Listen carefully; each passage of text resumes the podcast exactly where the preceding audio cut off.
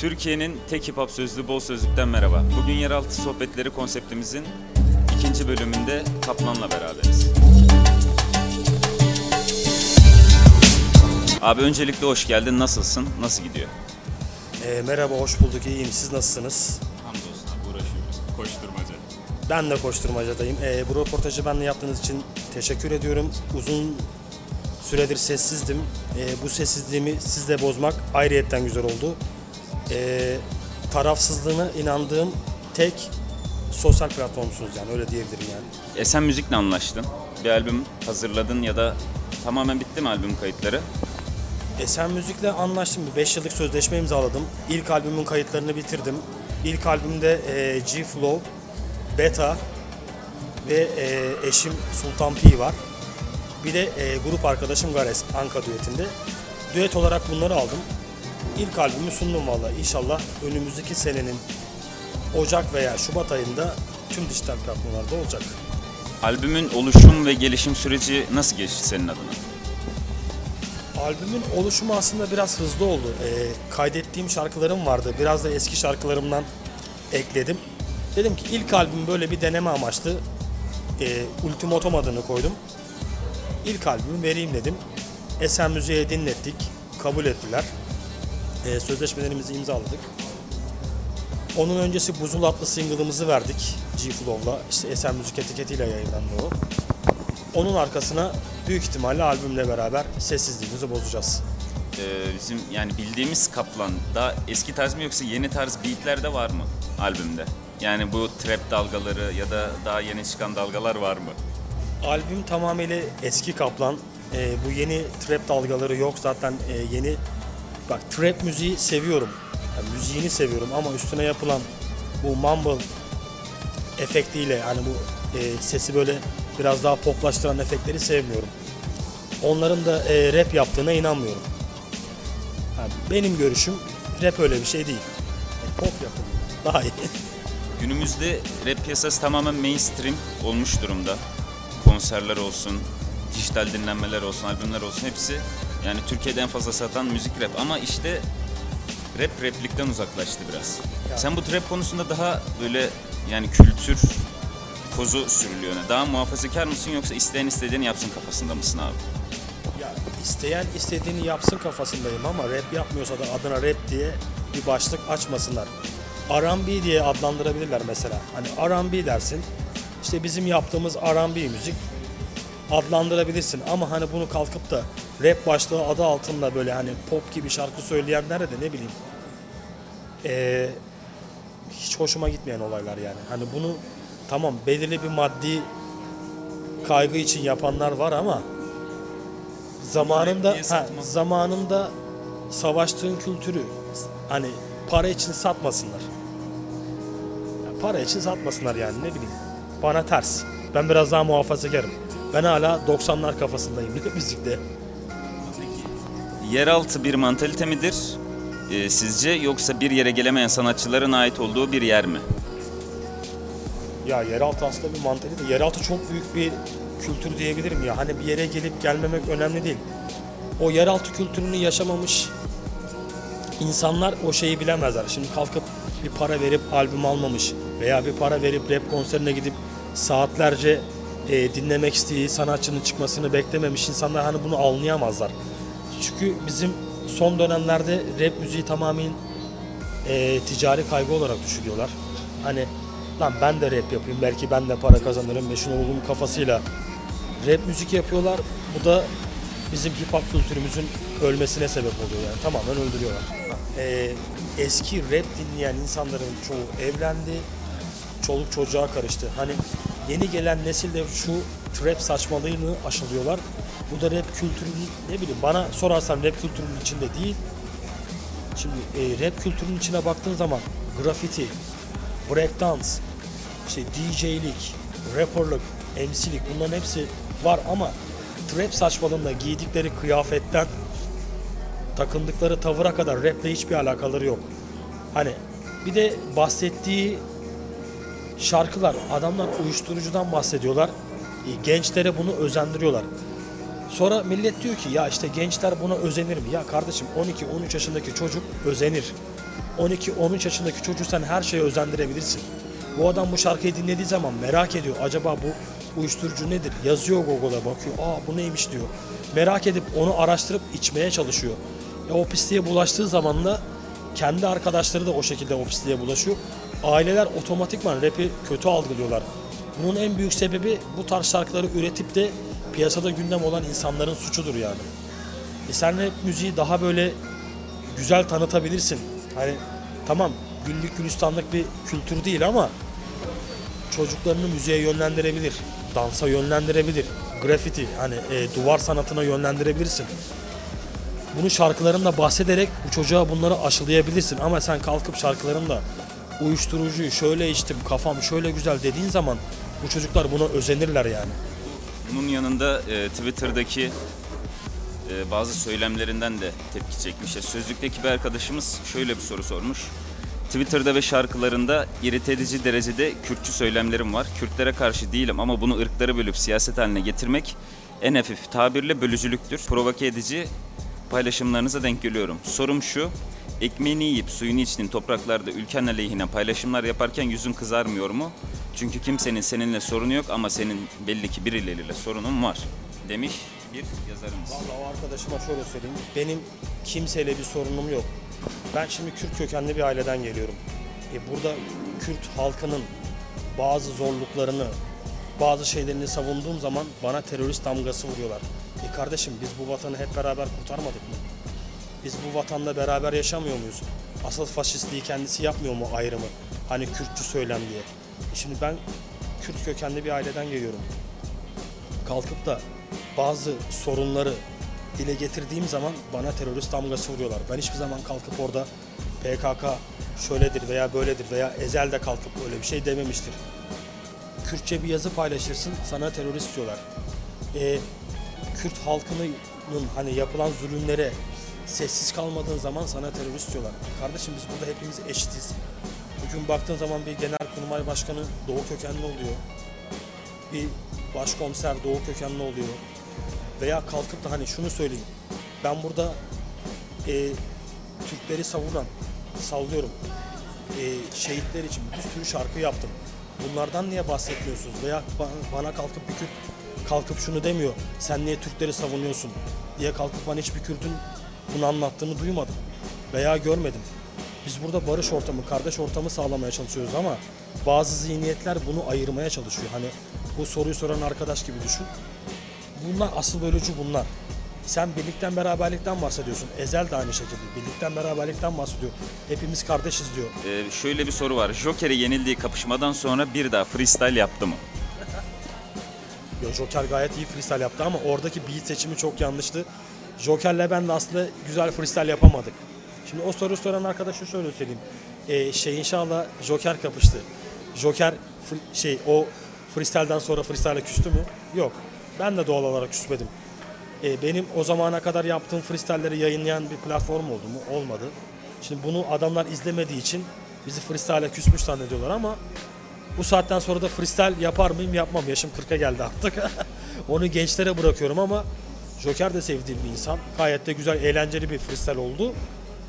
O freestyle'in tek kötülüğü biraz fanboyluk yapmaları oldu yani. İlk Freestyle King... Genel olarak... İlk Freestyle King daha adildi mesela. 2007'deki yapılan.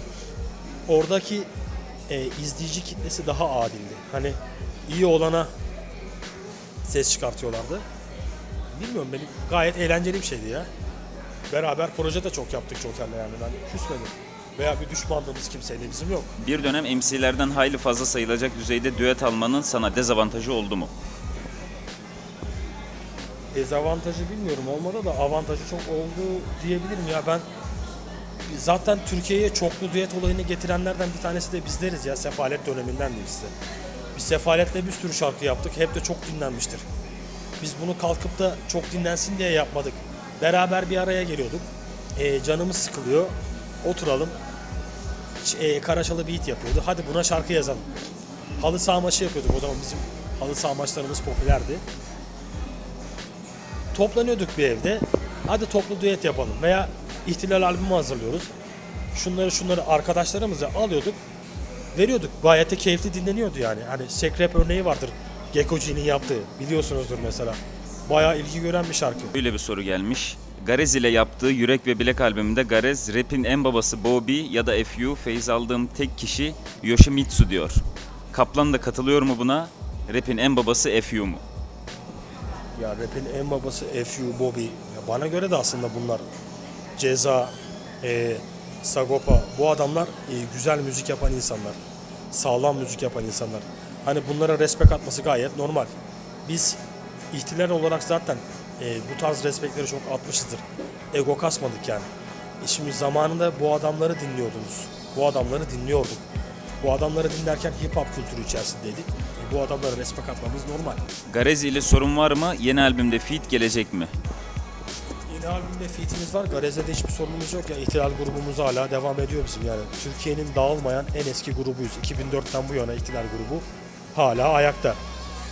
Üye değişikliği yapabiliyoruz yani grup yorum gibi, yeni üyeler geliyor.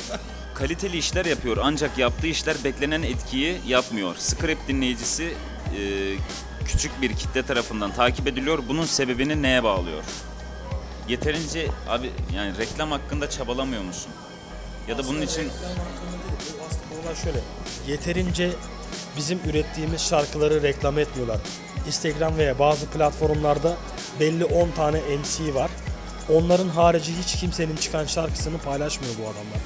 Hani benim aslında size teşekkür etmemin sebebi adil olmanızdı. Çünkü siz herkese eşit şekilde bakıp herkesin hakkını eşit şekilde savunuyorsunuz.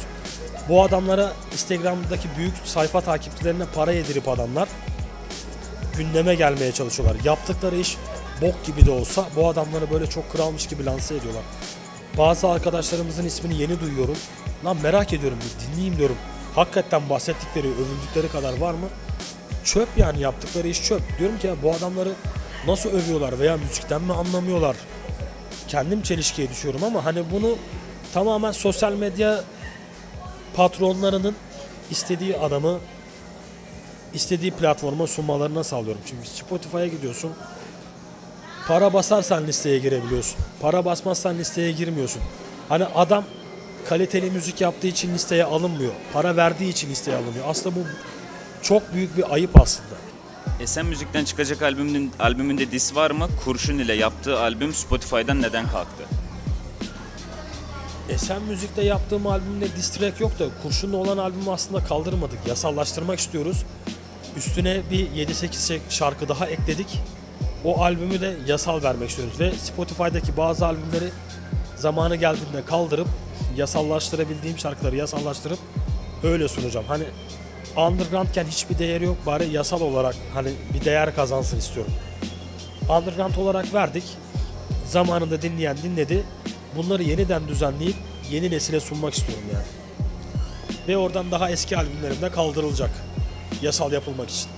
Dis demişken bu son disleşmeler hakkında, dis kültürü hakkında neler düşünüyor? Ve Garez nerelerde şimdi diye bir soru sorulmuş. Valla Garez çalışıyor arkadaşlar benim gibi. Çalıştığı için müzik yapmaya hiçbir vakti yok. Benim de aslında çok yok ama araya sıkıştırıyorum. Dis kültürü hakkında aslında ben iyi düşünüyorum. Yani dis kültürünün rap müziğini diri tuttuğunu düşünüyorum. Bazıları da tam tersine işte kültürü bölüyor vesaire diye düşünüyor ama... Ya hiçbir zaman bölmüyor ya. Hani ben 1998'den beri hip hop kültürü içerisinde yaşıyorum. Dis kültürü her zaman ilgi çekmiştir, dikkat çekmiştir. MC'lerin kalitesini ölçmek için bile dis kültürü aslında çok yararlı. Orada sen bir yandan MC kendini daha fazla geliştirebiliyor. Dinleyici kitlesi de bunu analiz edip sözlere odaklanabiliyor. Dis olmadan bir şarkı verdiğin zaman "Aa, bunun sözlerini aşağıya neye yazmadım?" diyorlar. Ya öyle bir saçmalık var. Ya kardeşim dinlesene, kulağın yok mu? Ya bu adam ne anlatıyor? Eğer o adamın anlattığını anlamıyorsan rap müzik dinleme. İşte sözlerini yazar mısın abi? Sen dinle, kendin yaz. Ya ben 96'da çıkmış Erceğ'nin Sesini Kesme diye bir şarkısı vardı. Ya tek tek böyle kasette ya durdurup geri sarıp durdurup geri sarıp elle yazdım. 32 bar mıydı artık 48 bar mıydı? Yazmış da yazmışım. Elle kendim yazdım ya. Az emek gösterin abi. Emek göstermediğin hiçbir şeyin değeri olmaz yani. Hayki harbiden ihtilali sattı da mı gitti? Allah, bu soruyu kendisine sorun, ben de merak ediyorum. Konser için askerden kaçtığı efsanesi gerçek mi? Gerçek o efsane ya. Nasıl yerden kaçtım, konsere çıktım. Ama parti için kaçtım, doğru biliyorum. Bir arkadaşımız şöyle demiş, bundan 13 sene öncesinde ilk kaydımı almış ve mixlemiştin. Oradan kalma 10 lira mı 20 lira mı ne borcum var, helal eder misin? Bir de o zamanlardan kalma bu işin teknik kısmında sana fazladan saygı duyulduğu izlenimini edinmiştim. Böyle bir birikimim var mı? Varsa neden işin mutfağında daha fazla öne çıkmadın? Ya böyle bir birikimim elbet var. 10 TL'yi faizle hesaplarsak şu dönemin şeyini 100 lira borcu var arkadaşlar. Yok, hakkımı helal ediyorum. İşin mutfağında her zaman oldum. Hala da oldum. Harpaya diye bir kız MC arkadaşımız var. Mesela albümünü bende alıyor.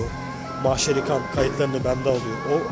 O arkadaşlarımızın kayıtlarını dinlediğin zaman Mix Master'da hala benim adım yazar. Merak ediyorsa hani oradan tekrar bakabilir. Kendi şarkılarımın Mix Master'ını kendim yapıyorum. O arkadaş gibi birçok genç MC ilk kaydını bende aldı. Bir şeyler öğretmeye çalıştım.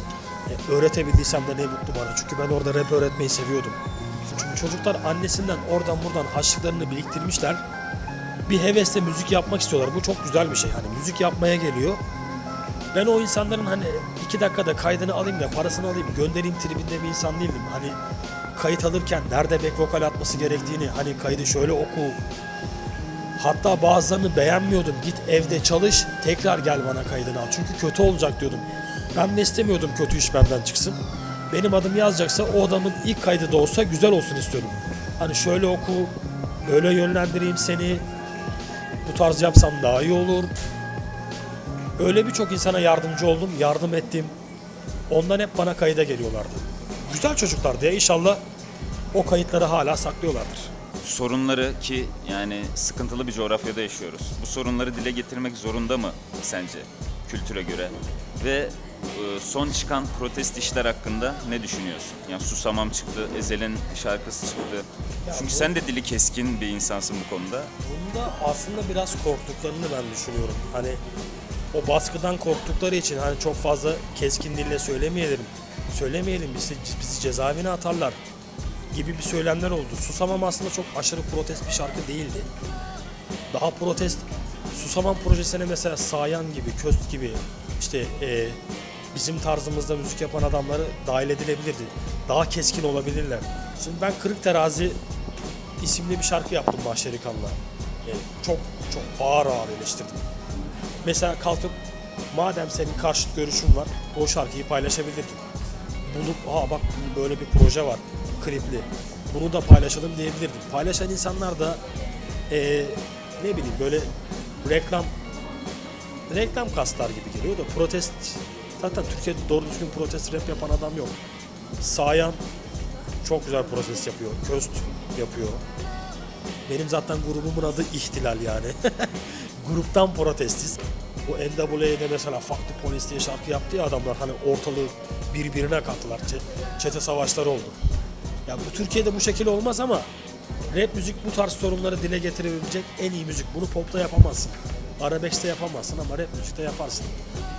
Hayatındaki zorluğu anlatabilirsin. Yaşadığın, başından geçen bir olayı bunu dile döküp rap müzikle anlatabilirsin. Anlatırken o dinleyene hissettirebilirsin.